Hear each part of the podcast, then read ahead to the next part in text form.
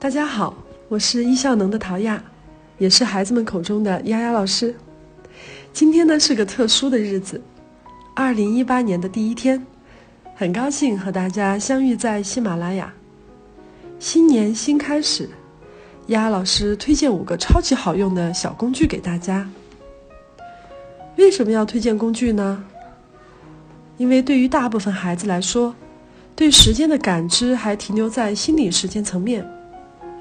如果没有经过训练，孩子们往往是凭借自己的感受去判断当下时间的长短，也因此无法对完成事件的时间做出准确的评估。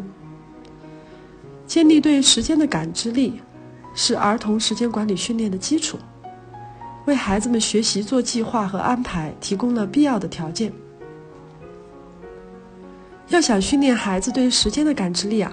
我们需要借助一些计时的小工具，这些也被我家儿子戏称为他的五大法宝。钟是第一大法宝，不分年龄段都适用。我把那墙上挂的钟和儿子桌面上的闹钟都归为这一类。随着手机的频繁使用，很多人开始用看手机取代了看钟表的习惯。可是手机里有太多的诱惑。一打开手机就没完没了，你发现一晃四十分钟过去了，难免感叹一句说：“我发誓，一开始我真的只是想看看时间而已。”是这样子的吗？人的自控力啊是有限的，在你还没有达到很强的自控能力以前呐，咱们要去创造一个减少干扰的环境，而不是去挑战自己的注意力。所以。功能简单、原始的钟表才是大家查看时间的首选工具。培养孩子对时间的感知力，得让孩子们先养成看时间的习惯。那培养使用工具的习惯，第一步应该让工具变得更加简单、容易获取。在我家，每个房间都配有钟，就连厨房、卫生间也不例外。像卫生间这样的地方，往往隐藏着时间的黑洞。看不见时间的时候，你就会不自觉地把它忘记，速度也自然开始放缓。等你从卫生间出来的时候，才惊觉说花了那么长的时间。所以，随处可见的钟可以帮助我们增强时间流逝的感觉，不自觉的你就会提升速度。手表或者是手环是第二类法宝，也是我家儿子的最爱。等孩子年龄满了四岁啊，家长就可以给他选购一个功能简单的手表或者是手环，培养孩子经常查看时间的习惯。选购这种产品的时候一定要注意，有的手表设置了儿童交友、游戏等功能，这样的手表我个人是不推荐的。我们用来做时间管理训练的手表，只需要能够查看时间，同时具备倒计时功能就可以了。太多的娱乐功能会让手表变成了一个随身携带的玩具，反而容易分散孩子的注意力。当然了，如果你家的经济条件允许，也可以用儿童手环替代手表。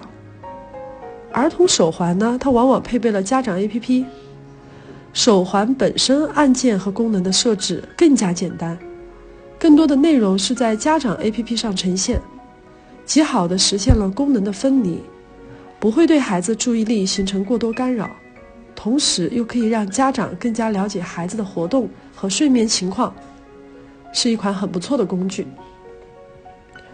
另外的三大法宝看起来有相似之处，但实际应用的场景却不同，在这里给大家一并介绍，那就是沙漏、计时器还有番茄钟。沙漏呢更适合时间管理入门训练。以及小范围的特定行为使用，因为沙漏独特的外形和漏沙的过程比较容易吸引低龄段的小朋友，在训练的初期可以帮助孩子以物化的形式去观察时间是怎样流逝的。同时，在一些需要强化标准时间的行为上，沙漏也是一个很不错的定时工具。比如说刷牙三分钟，这有定量的要求。对于孩子来说，翻转一个定量三分钟的计时沙漏，就比去按计时器更加容易操作。而且一边刷牙一边观察流沙，也更容易让孩子站在原地，避免他到处晃悠。可是沙漏也有缺点，漏沙的过程对于时间的量化是比较模糊的，不能做到精准反馈，所以并不适合大面积使用。在管理生活上面，计时器有着不可取代的位置，可以被广泛的应用在生活的各项活动上，帮助孩子把事件和时间的花费联系起来，这样孩子们对于做一件事情要花多少时间就会更加清楚。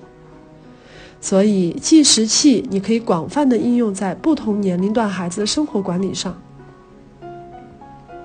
番茄钟，它是一个需要手动拧发条的机械钟，在运行的过程当中呢，它会发出滴答滴答的声音。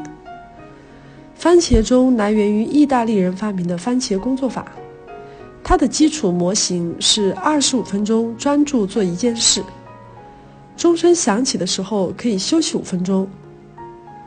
这是迄今为止被证明非常有效的一种微观时间管理的方法，在全世界范围内盛行。